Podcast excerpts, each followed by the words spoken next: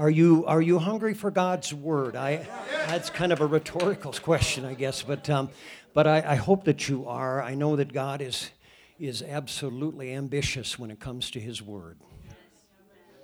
And not that I compare him to us, I'm just saying his plans are very, very, very ambitious. I mean, you think about it, somebody who makes the statement that I could save, I can save the whole world. Yeah, I think that's pretty bold. Amen. And that is the truth. God could, and He wants to do that. Amen. He does leave things up to us, and that is a choice. Um, you know, that is a, a byproduct of the fall in the garden. Uh, we weren't built for that. We weren't. Adam and Eve were built to follow orders. They were built to be in, a, in, a, in an environment where everything was just, you know, brought out to them. Just everything was right down the line.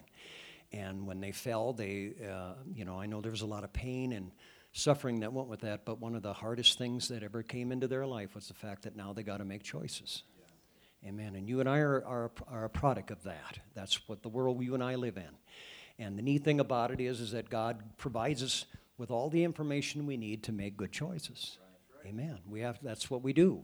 And it doesn't mean that we're perfect, doesn't mean that we, you know, don't have any problems. It just means that in, in, in, in that type of an economy, you know, God gives us the ability to choose, praise God, and to choose the right, the right thing. And so um, I hope that uh, that's something that you're contemplating on a daily basis. Praise God. Choices are, are, are really, really, really the, the reason why we have the things that we have in our lives. Amen. And God wants to help us. Are you willing to let Him help you? Yes. Um, now, you don't live in the Garden of Eden. You don't. That's not where we're at right now. And some people are looking for that, that God's going to come down here and do that. He's not. That's not what's going to happen.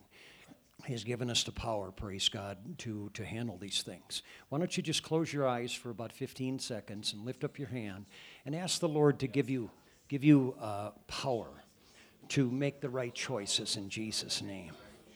Oh, Jesus. Too many books. Who are the other books? Pray for that illumination, Lord God.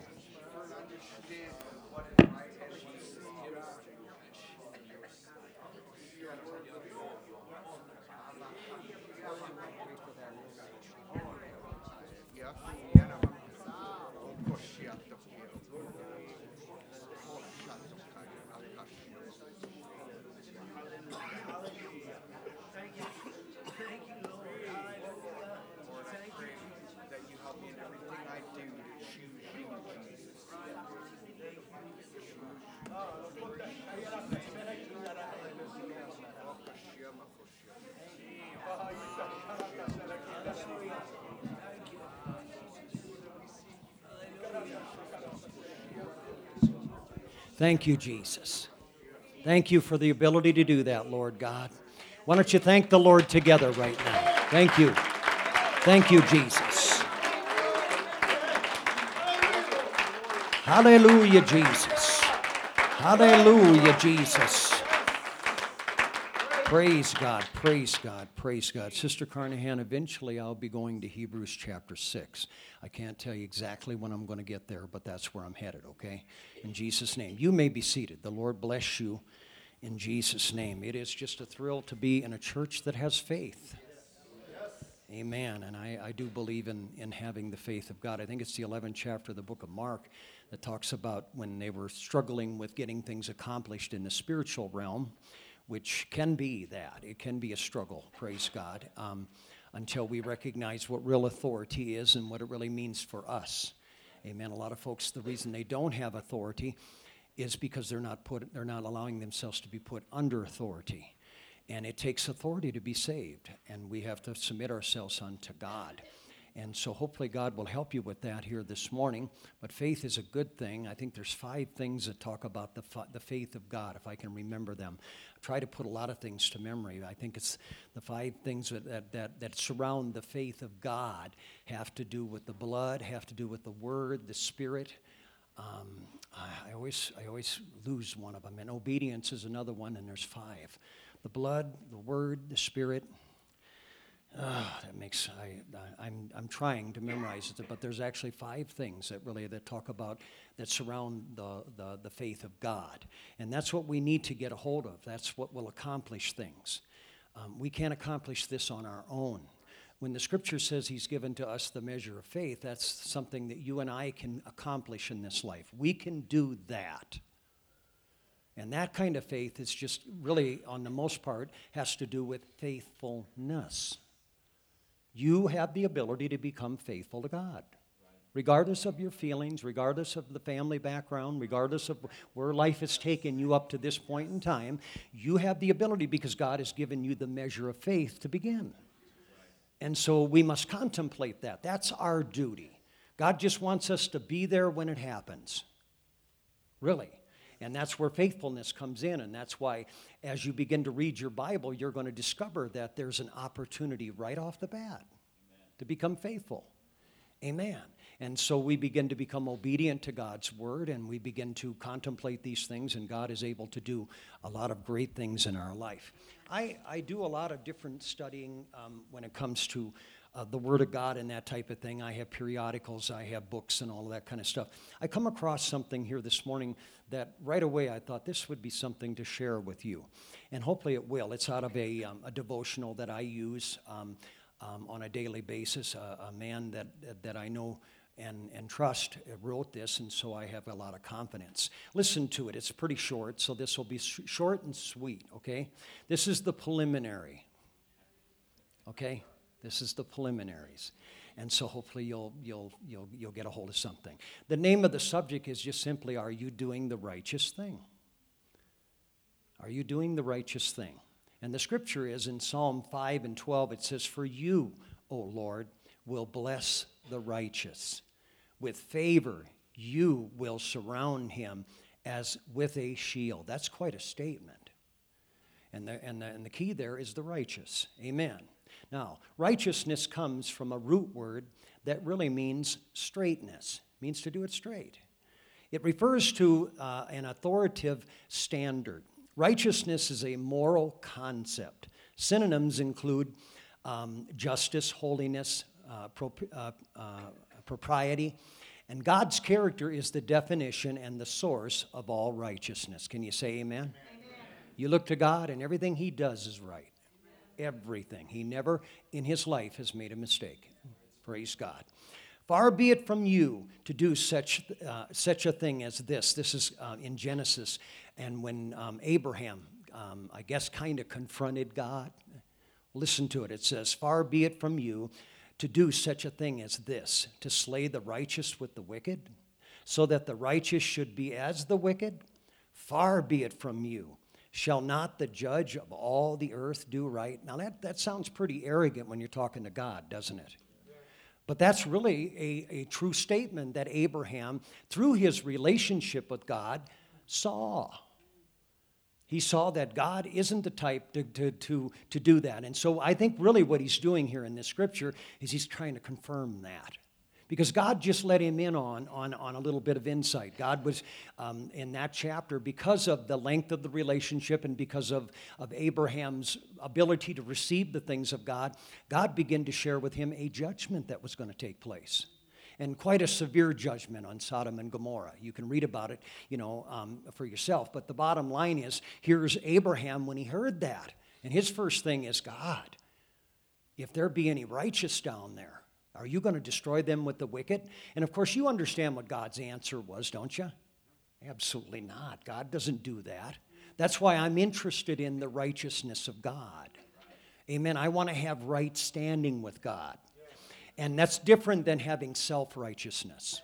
It really is, folks, and that's what we think God is looking for in us. And you and I, we can't even do that one very good. And so we need God's righteousness, we need His straightness, okay? Now, righteousness refers to holy and upright living in accordance to God's standard. That's really what it means. It means to do it God's way. Amen. And therefore, man's righteousness is defined in the terms of God's holiness. Who God is, what he does, how he acts, that's where our righteousness comes from. And by the way, righteousness is a gift, it's just like grace. It's just like uh, the vast majority of the things in the Bible. You and I cannot produce these things. So God, through His Spirit, comes and He makes them available for us. But He doesn't make you take it. He doesn't say, hey, you better do this or else. That's us. We use those kind of manipulations. God just loves people. And love is one of the greatest, is the greatest thing, really. And that love will attract people. It will. Amen. And probably, no doubt, that's one of the reasons, not probably the only reason, but one of the biggest reasons you're here today is because of the love of God. Amen. God so loved the world that he gave his only begotten Son, praise God, that whosoever believeth in him should not. That's, that's a strong word. That's God saying, with this available, nobody should perish. Literally, that's what that means. That means because of what God has made available to us, there shouldn't be anybody lost in the world. But unfortunately, there's going to be. And I'm not here to be the judge or the final authority or whatever. I'm just saying because you and I are in a position where we can make choices. We can choose. And that's where it is. That's why this year is a brand new year because you can make some choices this year that will make a difference. Amen. And one of those choices is are you going to do the right thing? Jesus, when he was confronted with, with baptism in, in the third chapter of the book of Matthew, here's the, the Son of God. Here's God incarnated. He comes to John, who knows who he is because his first assignment was to introduce him.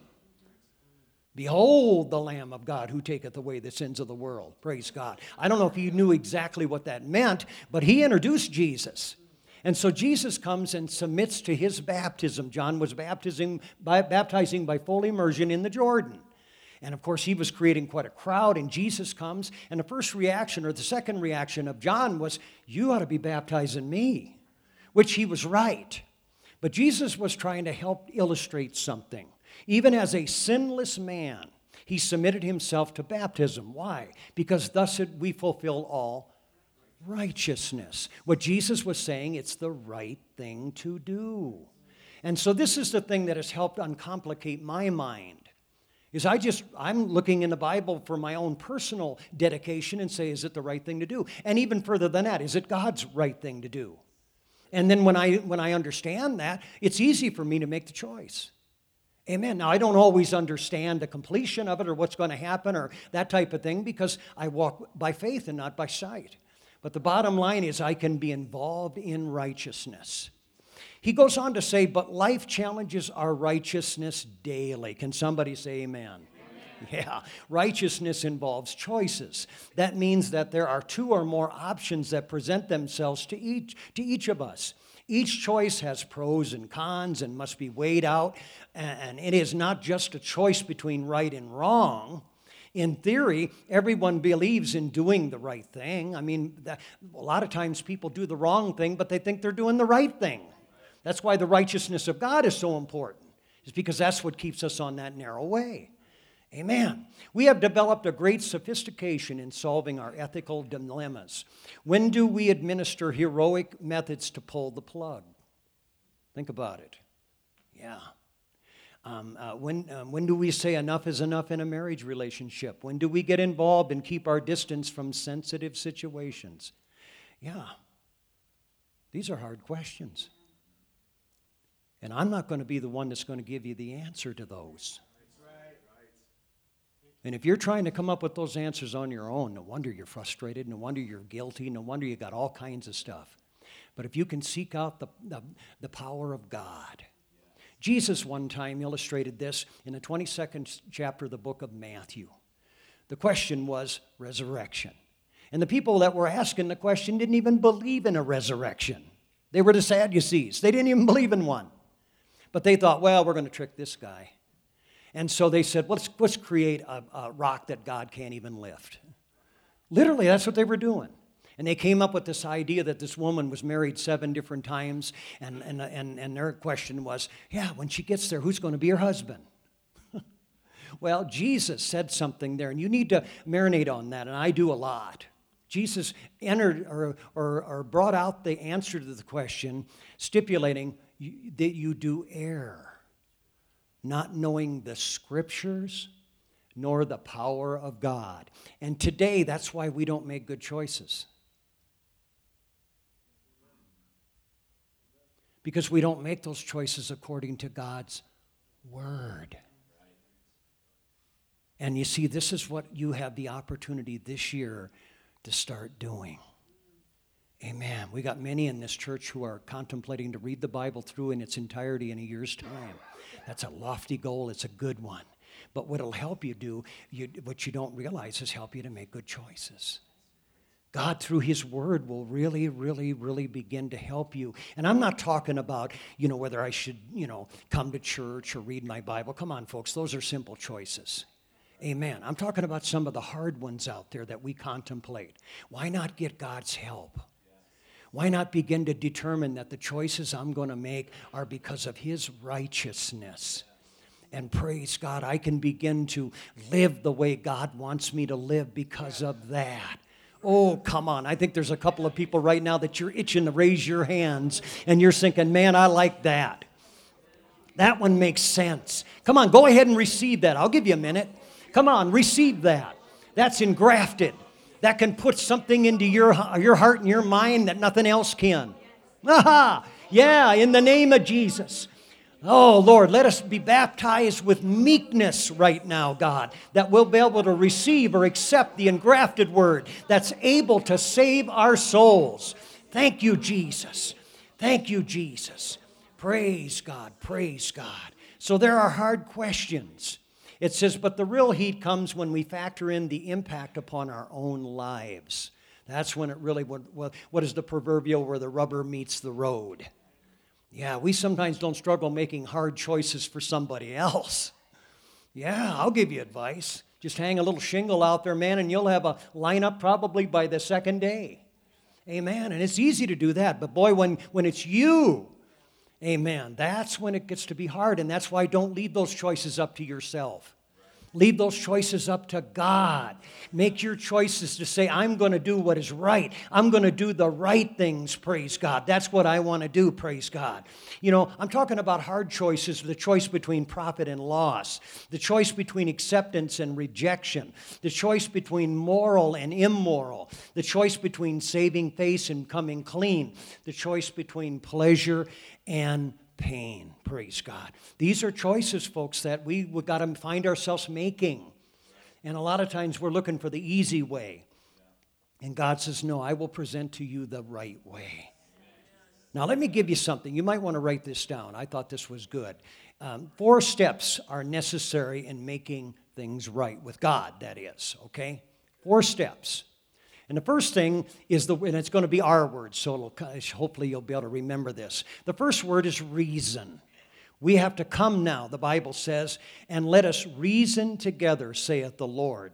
Though your sins are like scarlet, they shall be as white as snow. So the first thing we have to do, a reason, is do I want my sins completely gone? Do I want my sins not only covered, but completely remitted? That's a reasoning that you have the ability to do. Listen to me, folks. That's one of the things, not the only thing, but one of the thing, things that separates us from the animal kingdom. Animals don't reason, they operate by instinct. Amen. Hit a deer one time, you know, never forget that. Got out, and here's that deer laying on the, on the, on the highway. And I couldn't hear the deer say, Man, I should have waited.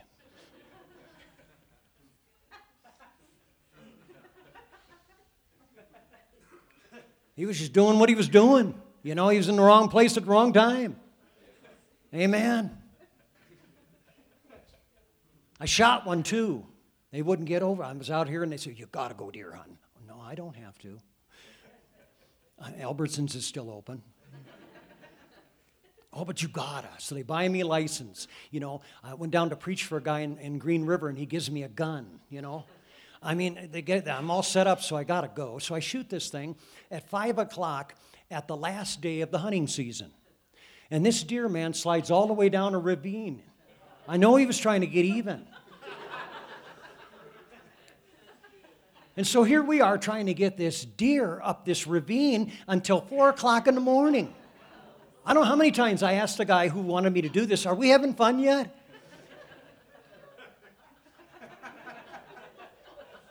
But not one time did that deer say, You should have missed me. You know? I mean, they don't operate that way, but we do. You and I have the ability to reason.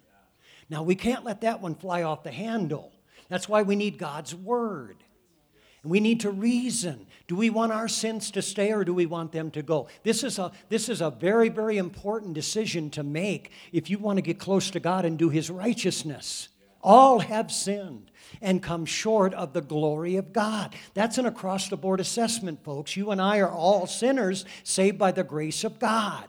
So if we want something done about the, the, our sins, we need to reason. The second thing is, is that reasoning in godly style will lead us to repentance. The Bible says, Thus saith the Lord God, repent and turn away from your idols and turn your faces away from all your abominations. Repentance has the ability, with the help of God, to help us to change. Amen. And so, reasoning, and a lot of people, this is where they get stuck. We got to quit reasoning and we got to learn to repent. Amen. And then, you know, after reasoning and repentance, we need to learn to take responsibility. The Bible says, then said, uh, uh, then, then they said one to another, We are truly guilty concerning our brother, for we saw the anguish of his soul when he pleaded with us. That's found in Genesis chapter 42. That happens to be Joseph's brothers. Remember the guys that got jealous? Remember the guys that got upset because dad was treating him just a little bit better than us? Yeah, it wasn't Joseph's fault. He didn't ask for that. But boy, they took it out on him. And man alive, it took a few years, but they finally realized, man, we did the wrong thing. And they didn't even know who they were standing before. That was Joseph they were standing before.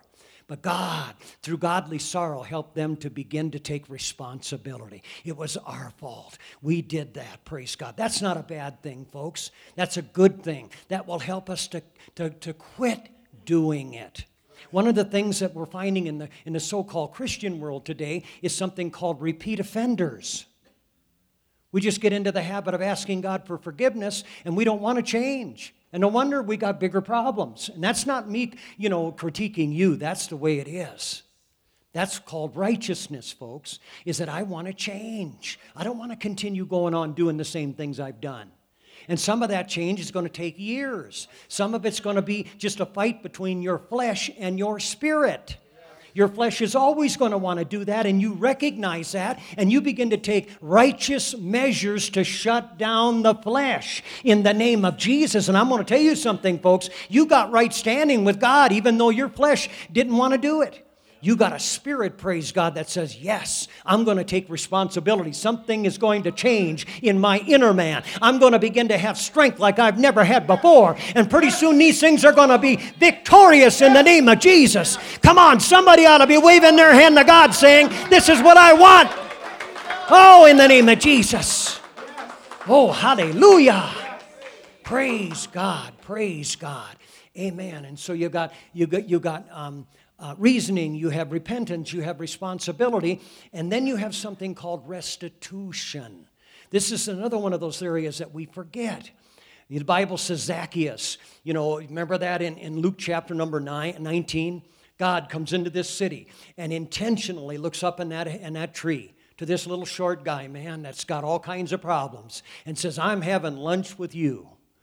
Wow, what an invitation. That is a beautiful story, praise God. The 19th chapter of the book of Luke. Read it. It's absolutely hopeful. It, it'll describe you and me to the T. That's how we are. We're, all of us have a middle name called Jacob. We're all deceivers to a certain degree. Amen. And we operate that way, but God wants to change that. He wants to change your name to Israel. He wants to give you peace with God. He wants to give you, praise God, a lifestyle that, praise God, you don't mind getting up in the morning for. Oh, my goodness. Man alive. Woo. Man alive. That's God, folks. That's what He does. And that's why restitution, and that's why Zacchaeus, as soon, you know, as he was confronted with Jesus, he said, Man, I'm giving half of my goods to the poor. Yeah. Amen. He just went right off the bat and said, Listen, I'm going to have some restitution in my life.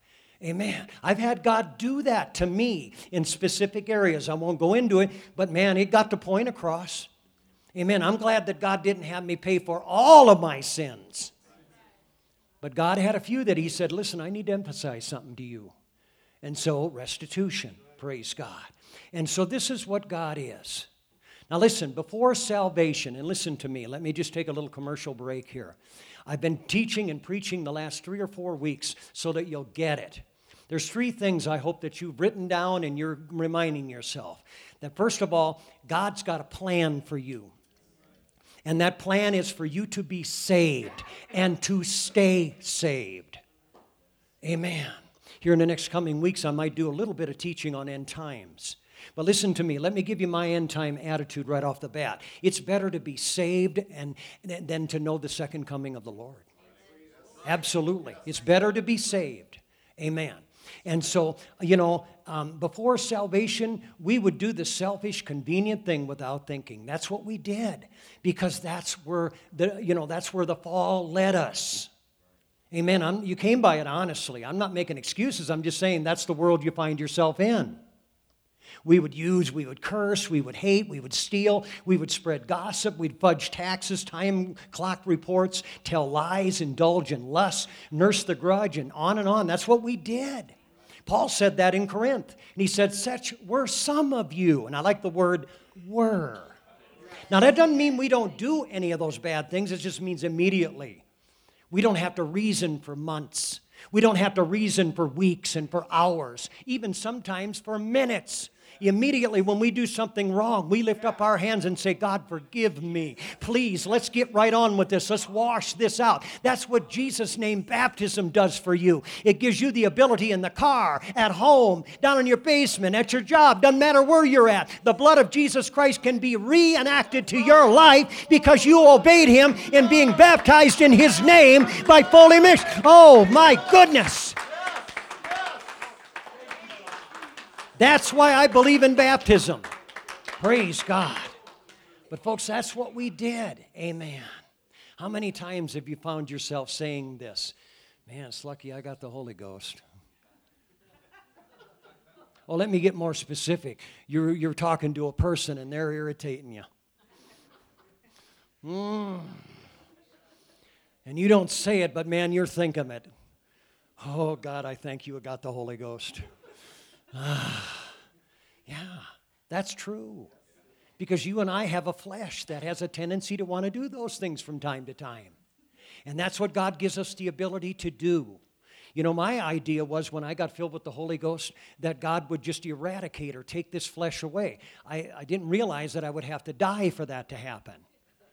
Seriously, that's the only way it's going to work. You don't get rid of the flesh, you have to die it, you know. And, and so, you know, that was my idea. And God helped me to understand that you still have a flesh. That didn't give me an excuse to sin, it just gave me the, uh, the information that I needed about my own personal life that I, uh, you know, uh, that I have a spiritual, um, uh, uh, I, I have a spirit that is able to receive the things of God. But I also have a flesh that is enmity with God. It's unreconcilable. It will never agree. It will never want. It'll never cooperate. It'll never do any of those things and much, much more with the things of God. And so I have to, I understand that. And God can help me to do that. Amen. And God has helped me in times past. And so before salvation, amen, this is well, how we operated. And that's why it's important for us to contemplate salvation, to reason it. Amen. This idea of repentance and baptism in Jesus' name and to receive the Holy Ghost is the plan of God. But it's not one that He forces on anybody. Amen. And then, as I've been telling the church here, there's a higher purpose than just getting to heaven, a higher one. And that's where the Bible says in the eighth chapter of the book of Romans that we are to be conformed into his image. Amen. Whose image? Jesus's. See, that's why Jesus came. Not the only reason, but it's one of the reasons. So you and I would have a clear picture of what is really the righteousness of God. We've got a clear picture, folks. Jesus is that clear picture. Everything he did was right. Did he struggle? Yes, because he was a human being. But he all, you know, one of the words that you'll find in the, in the King James Version is the word that Jesus used in the garden. Nevertheless, Not my will, but your will be done. He demonstrated to us the power and, and, and the struggle that we have against human nature. But the bottom line is, God has given us the choice to receive His righteousness, which will keep us straight and on the narrow path. And when we come against hard questions, which we will, ones that we're going to have to complicate, I call them, they're not soup can questions. Mm-mm, you just don't open the can and throw it on the stove and eat it. No, you got to fix it. You got to prepare it. You got to realize, man, this is going to take me, you know, some time to really get this thing put together. Praise God. But listen to me, praise God. God has given us the ability to do that. Amen. He has given us the ability to do that. Amen. Jesus said very plainly, Take my yoke upon you and learn from me, for I am gentle and lowly in heart, and ye shall find rest for your souls. Praise God. That's the kind of stuff that, you know, some days that's how I start my day. Makes sense to me. You know, let's get it right out of the chute. And, and let's make sure that whatever God wants to have happen and accomplish in my life, I want to make sure that I'm a part of that. The last P, I said, plan He has for you to be saved. That's His plan. He is not willing that any should perish, but that all would come to repentance. He so loved the world that He gave His only begotten Son, that whosoever believeth in Him should not perish. It's that simple. God is not willing that any would, and He has gone to the lengths so that realistically they will not, they, they, they don't have to, let me put it that way. But again, we have to begin to contemplate that when we're existing in a world that is mainly unrighteous, we need some help in being righteous. And we can't allow that to be our own righteousness. And that's where some people really mess up the way they look at it, it shouldn't be, but that's why I don't trust myself. 17th chapter of the book of Jeremiah goes into the fact that the heart is deceitful above all things. And that's talking about the human heart. And the Bible says, who can know it? Who can, who can help it? Well, then it says, I, the Lord, I try the hearts. I will, I will test and I will prod. I will do all kinds of things, praise God, so that you will know that if there's something in your heart that doesn't belong there, you don't have to let it live there. You don't have to let it stay there. You don't have to let it just be become something bigger and bigger and bigger. You can, with the help of God, begin to live a righteous life, praise God, where the world, praise God. I'm going to tell you something takes secondary. Oh, hallelujah. Let's lift our hands and ask the Lord to give us some understanding. Can we?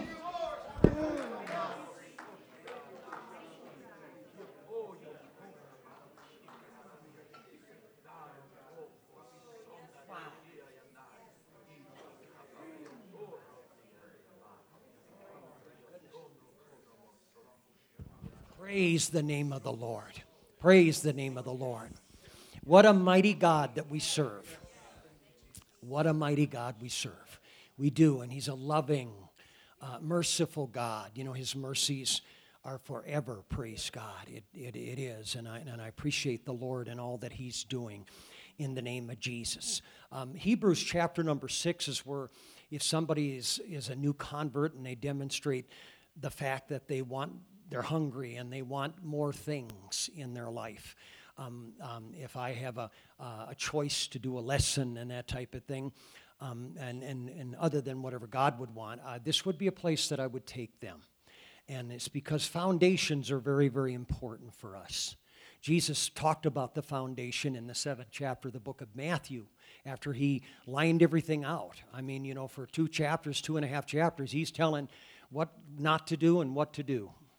That's why the Bible says all scripture is given by inspiration of God and is profitable for doctrine, for reproof. Doctrine is what we need to be doing, reproof is what we shouldn't be doing. It's just that simple. And then correction is what we all need, and then instruction. And so God has given us, you know, the ingredients for that to happen. But one of the favorite places I have to take people, and I've done this many times, launched from this, because it's very deep in Jesus' name, and that is this sixth chapter of the book of Hebrews. I like the book of Hebrews. I'm not quite sure who, who wrote it. I, a lot of my friends tell me Paul did, and it certainly sounds like his writing. But there's no evidence in there that says Paul did, so I'm not going to say it did. I'm going to have to wait until I get up there. And so, but the bottom line is, I know it's of God, um, and, and it really is a strong book. It's a good book to read if you want the cliff notes to the Old Testament. It really does. It goes into the sacrifices they made and, and the high priests that were there and all that kind of business. And then it goes into the New Testament and shares with us that we have a high priest. His name is Jesus. Amen. He is making intercession for you and I all the time. Praise God. Amen. And I like that. But then it says, and look at verse number one of chapter six of Hebrews. It says, therefore, leaving the principles of the doctrine of Christ. Notice this. We're going to talk about six things that Jesus taught. He taught these things. Now, I understand in the 21st chapter of the book of John, the Bible says that of everything that was written that Jesus did and said, the world wouldn't be able to contain the books. So I'm not going to try to make anything up, but I believe that. I believe that Jesus was all the time doing what you and I discover in Matthew, Mark, Luke, and John. He was doing that 24 7. Didn't take a day off except to go up in the mountains and pray all night. He was focused. And I understand that his life demonstrated that he could. Amen. But the bottom line is he was focused. And he was teaching these things. If you really begin to um, dissect the scriptures from the original manuscript, you're going to find that, yes, it, it really does mean that he taught this on a regular basis that what he taught in 5 and 6 and 7 of Matthew, he regularly taught his disciples. That's what he did. And that's why it's important for me to go through the Bible many times every year, because I want to get this stuff. I don't want to lose it. Amen. And I have, occup- I have oc- uh, uh, uh, not occupation, but uh, when, what happens when, you're, when you live in a home? Occupy. I have things that I want to occupy my mind. So I'm going to keep my mind filled with the things of God. It's just that simple, folks. I've learned that if I don't, I'm going to be filled with contrary things and I'm going to become confused. And pretty soon I'm even going to begin to doubt and, and, and not believe the scriptures. You, Brother Carnahan? Yes. The heart is deceitful. And I'm not afraid to admit that. I am totally dependent upon God. End of the subject. I don't, I'm not afraid of that. And so the doctrines of Christ go like this. It says, "Therefore, leaving the principles of the doctrine of Christ, let us go on unto on let us go on unto perfection or completion." You know? It says, "Now, here are the six doctrines of Christ, not laying again the foundation Somebody look at somebody and say foundation. No, no, no. Say it by syllable. Foundation. Yes. Yeah, I want that one to sink in because you and I are never going to make it without the foundation. That is not pessimism, that is realism. We have to have some place to go that will hold us when the rains and the floods and the winds beat upon our house. We have to. Because if we don't, we're going to build ourselves upon the sand and we will be destroyed. Okay. Now, the Bible says there's six of them here repentance from dead works. That is an ongoing work. There's some things, um, I might speak about this this evening, about the six ingredients that you build your house on. It's very simple, it's in the scriptures, you know. But repentance from dead works is what helps me not to build on this faulty material. Amen. And I find myself on a regular basis doing things that I need to repent. And I'm not just talking about sin, folks. Mm-mm. I'm talking about daily life. There's things that I, I can get involved with that really aren't going to matter. And so I need to repent from that. Amen. We just want it, you know, we want it to be a, a, heaven or hell issue. Is it sin or isn't? Come on. You know, the Bible has a book that's 31 chapters long that doesn't even deal with right and wrong. It deals with the question is it wise? The book of Proverbs. A lot of times in that book, that's what he asks. He doesn't ask if it's right or wrong. Initially, it might not be. But where's it going to lead you? Where's it going to take you? Are you going to be able to finish the Bible in its entirety in a year's time? Are you going to be able to accomplish some things with God? Well, you're going to have to get into the business of repenting from dead works then. It's just that simple. I'm not trying to complicate this, but this is the foundation. This is what Jesus is telling us. He's not trying to get elected pastor here. He's not interested in the 2020 elections. He's already on the throne. And so repentance from dead works is very, very important. The faith of God or the faith towards God is another one of those foundations. There's times when we just have too much faith in our church or we have too much faith in ourselves or we have too much faith in what we're doing, all of that. No, the Bible speaks about having faith towards Him, all of it to Him. And that's what I'm talking about the faith of God having faith in the Lord. And that's not an easy thing either because you've got this little bit of a battle going on you know? And we have to end that battle and say, no, I'm going to have faith in God. I'm going to do what He tells me to do, even if I don't understand it. I'm going to do it. And so the faith of God is so very important. The measure that He gives us gives us the ability to become faithful to that.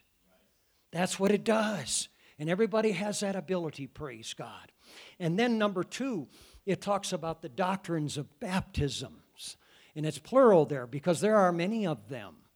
There really is. I believe in the born again experience. I really do. I told you the plan of God was for you to be saved. The only way that you and I can be saved initially is to be born again. Jesus told Nicodemus, You must be born again. And then Nicodemus, being like us, was trying to reason it in his own mind. And that reasoning came out with saying, How?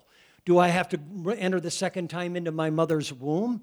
And Jesus said, No, that's not how I'm, that's not the baptism that I'm talking about or the new birth that I'm talking about. He said, I'm talking about the new birth of the water and of the Spirit. That's why I believe in Jesus' name baptism for the remission of sins. Jesus taught that you must, you know, he that believeth and is baptized shall be saved, he that believeth not shall be damned. That's not my words, that's his words. And so this is what is being said. And so you and I must understand that's where we have to go. Are we going to be righteous? Ooh, kind of forgot that lesson already? Come on, do I need to read that again? Come on, all of you were up on, or some of you were up there, man, I want this, I want this. And all of a sudden, man, you're confronted a little bit with it and you're going, well, I don't know about that. Well, come on, keep coming back to church. I don't expect you to be perfect the second or third time you come to church, but you keep coming back to church. And I'm going to tell you, you're with the rest of us because we want to keep doing this, praise God. And we're going to acquaint ourselves with people that want to do the same thing in the name of Jesus. That's where it's at, praise God. Oh, hallelujah. Mm, hallelujah. Praise God. And so this is what we can do. The doctrine, doctrines, or the doctrine of baptisms. Amen. The baptism in Jesus' name, the baptism of the Holy Ghost. There's times in the scripture where it says to be baptized with, with meekness, to be baptized with humility. Baptism is a principle, the principles of the doctrine of Christ. The principle of baptism is fully immersed, not having a little dabble do me. I don't want to just be on the outside looking at people who got it. I want to be on the inside and I want to receive it in the name of Jesus. Come on, folks, that's what the Bible teaches us. That's what the doctrine of baptisms is all about. Praise God. In my day, in the 70s, when I came into this thing, they called us Jesus freaks. We don't use that word anymore. Been called a fanatic. Been told by my family members that, my God, are you nuts? I'm serious. And all I'm trying to do is live the way He wants me to live. And a few years prior to that, man, you folks were telling me I needed God. Make up your mind. I have. See, the doctrines of baptisms really, I'm going a little bit deeper now. Set the plow just a little bit deeper, praise God. The doctrine of baptisms is designed to help us to make up our minds. Quit beating around the bush, circling around the wagons. Get in there. Get it. Praise God. This is what God did for you. He made it available for you so you could. And so now He's challenging us, saying, hey, come on, get all of it. Get all of it. Praise God. Amen. Amen. We talked on Friday nights. Was that Friday night? We had a Bible study. Yeah, um, Friday night. We talked about the lamb, the Passover lamb. And back in the Old Testament, praise God, they were commanded to get a lamb and put it in a house. Everybody's got to be in the house because something's happening tonight that you don't want to be outside for. Praise God. And so they get this lamb, and this lamb was designed to be roasted. But what most of us don't understand is that they were to roast that lamb and take the blood and put it on the doorpost, not on the threshing floor. You're not to walk on the word. It's supposed to be around the rim. That's what it is. Amen. That's what they were instructed to do. And then they were to take that lamb and they were to consume it all. Amen. And that lamb was in typology a representative of Jesus Christ. And that's why when Jesus came and when he taught in the sixth chapter of the book of, of, of John, he said, You're going to have to learn to eat me. And he wasn't talking about cannibalism. He was talking about everything that I'm telling you, everything I'm saying to you, you're going to have to fully consume. See, that's where Christianity, praise God, kind of halts up a little bit. There's some things about that lamb, I'll guarantee you, I wouldn't want a piece of that. I want the white meat. I want the dark meat. Oh, yeah, get me a little one. Oh, there, there it is, man, right along the back there, that back strap. Oh, no, no, you got to eat the whole thing. And so you got to understand some of that didn't taste real good. But you got to understand once we get the things that don't taste real good from the Lord down and we consume them, there's something in our spirit, there's something in our soul that will begin to launch up and say, Yeah, I got peace. I got peace beyond my understanding. Come on. I'm telling you, folks, that's where it's at in this world in the name of Jesus. Peace that goes beyond our understanding. Mm, wow. Yeah. Yeah. But you understand the reaction, folks. Study it for yourself. In that sixth chapter, Bible says many of them said, this is a hard saying. And okay.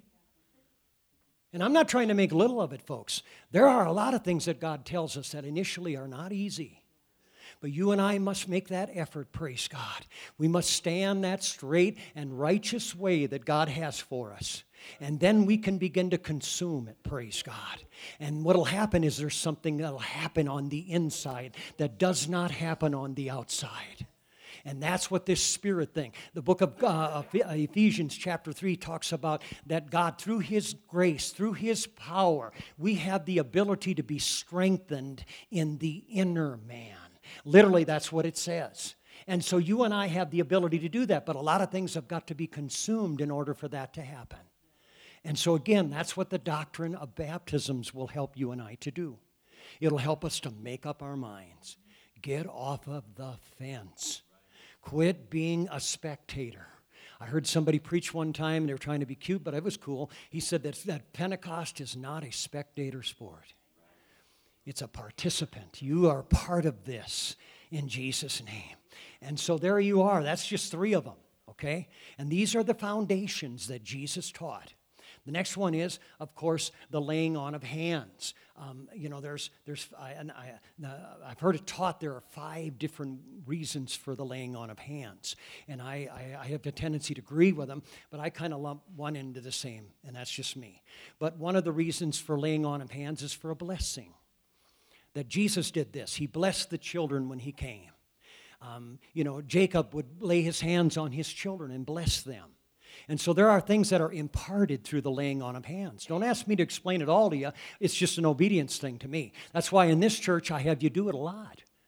And people think I'm trying to trick them. No, I'm trying to get you involved in apostolic ministry, the laying on of hands. Amen.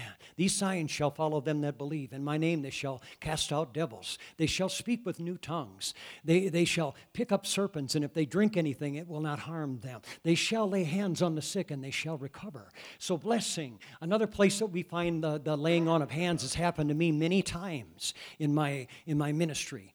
And that is the presbytery or people. I remember when Sister Carnahan and I were commissioned as uh, associate pastors in Gillette or in uh, Dubuque, Iowa, that he had the pastor there had the presbyter come James McCoy. And he came and they had a service for us. And at the end of that service, they had us stand down there in the front of the church and they laid their hands on us. And I can't tell you, you know, the confidence that came in me. I, I was sitting here going, How am I going to do this? You know, and all that. And you're probably thinking the same thing. You know, God, I ask you to do something. You go, What? I, there's no way I can do that. Well, you got to understand, God has a way of empowering you. Amen. And it might be just by the laying on of hands. Amen. Then again, when we came out here, before we left, they had a commissioning service for us to come out here, and they did the same thing. Amen. We did the same thing with Brother Fitzner. I believe in that, in the leadership. Amen.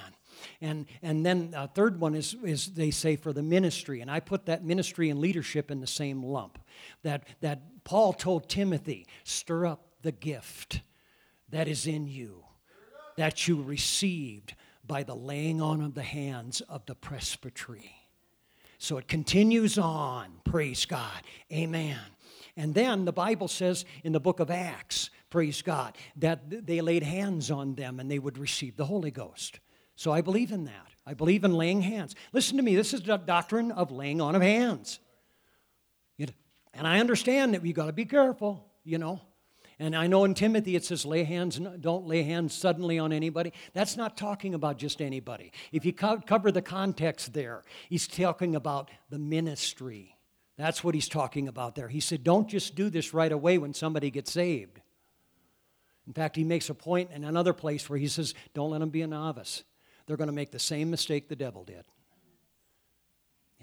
And so there's, a, there's reason there. And then the last reason, the fifth reason, or the fourth, no matter whose theology you follow. I'm just kidding. But it says um, um, uh, the laying on of the hands is for healing. Literally, that is instructed for us to do. And so we do this intentionally in this church. But I understand the reason I'm bringing it up today is probably many of you had no clue.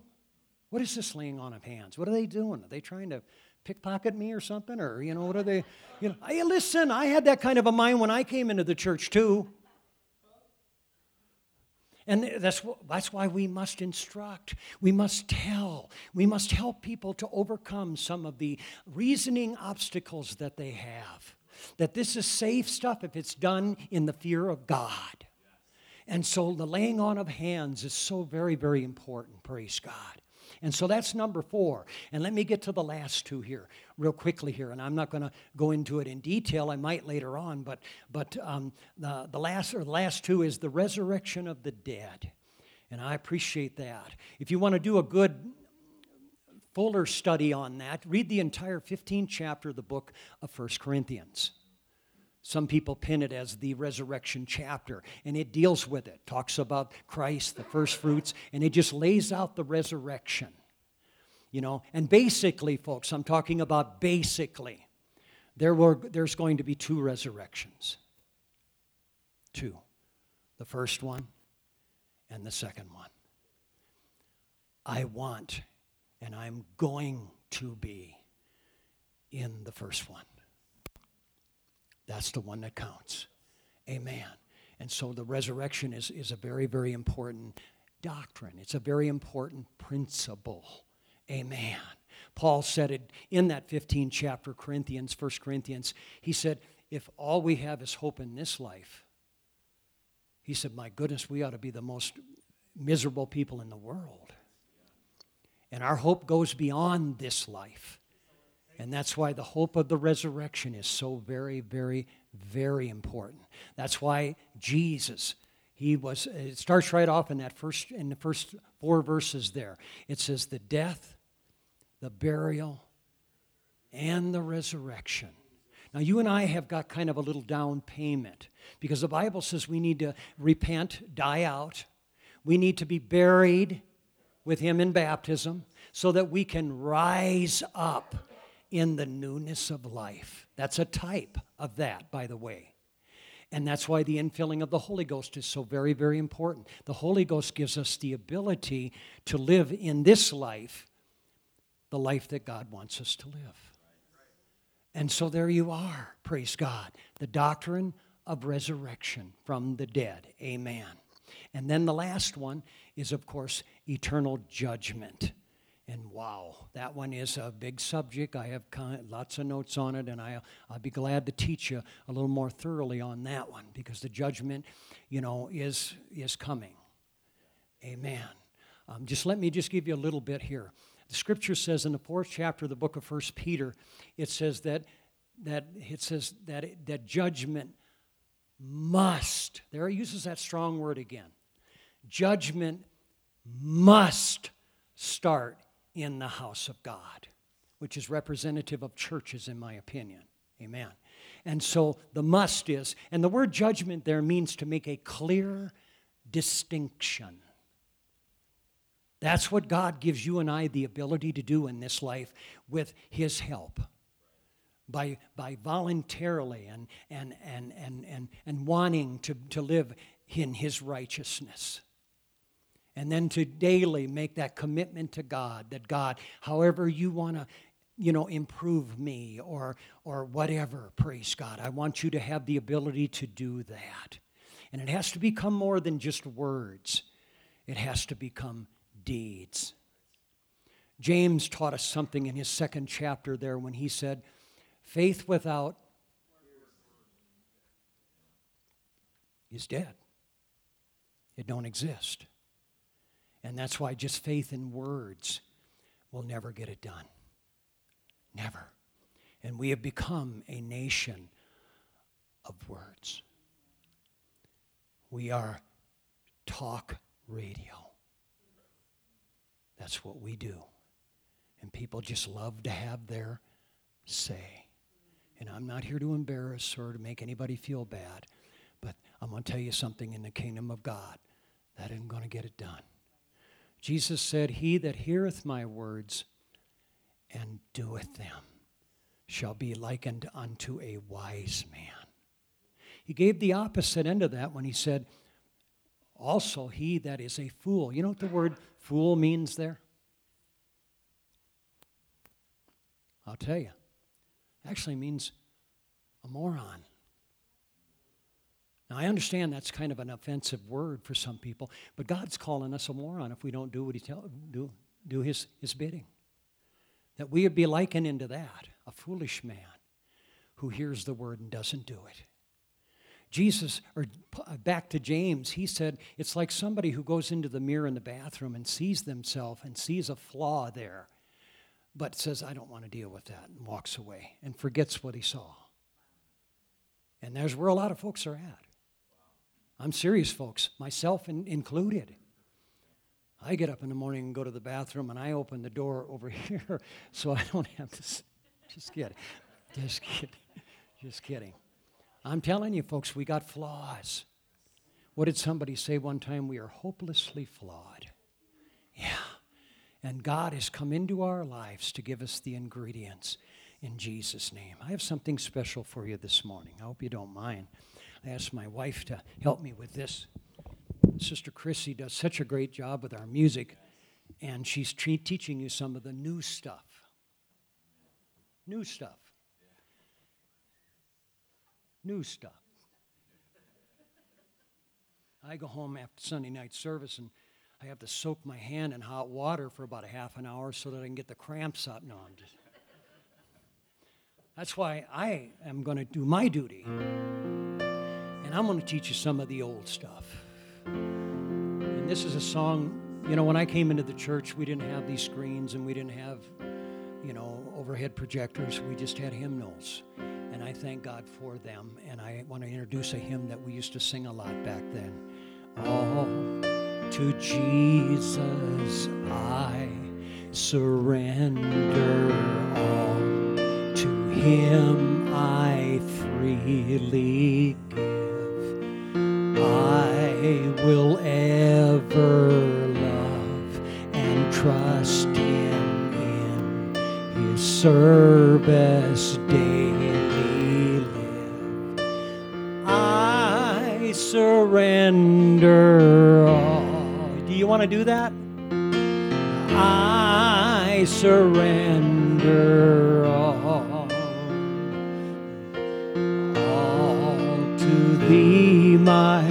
blessed Savior, I surrender. All to thee, Jesus, I surrender. Humbly at his feet I bow. Amen. Worldly pleasure all forsaken. Jesus, take me now. I surrender all. I surrender all. All to thee, my blessed Savior. Come on, why don't you just come to this altar right now and just do that, would ya? All to Jesus I surrender. Make me Savior wholly thine. Let me feel the Holy Spirit. Truly know that thou art surrender all. I surrender all, all to thee, my blessed Savior. I surrender all. Now all to Jesus I surrender. Give myself to thee. Fill me with thy love and power. Let thy blessing fall on me. I surrender all. I surrender all.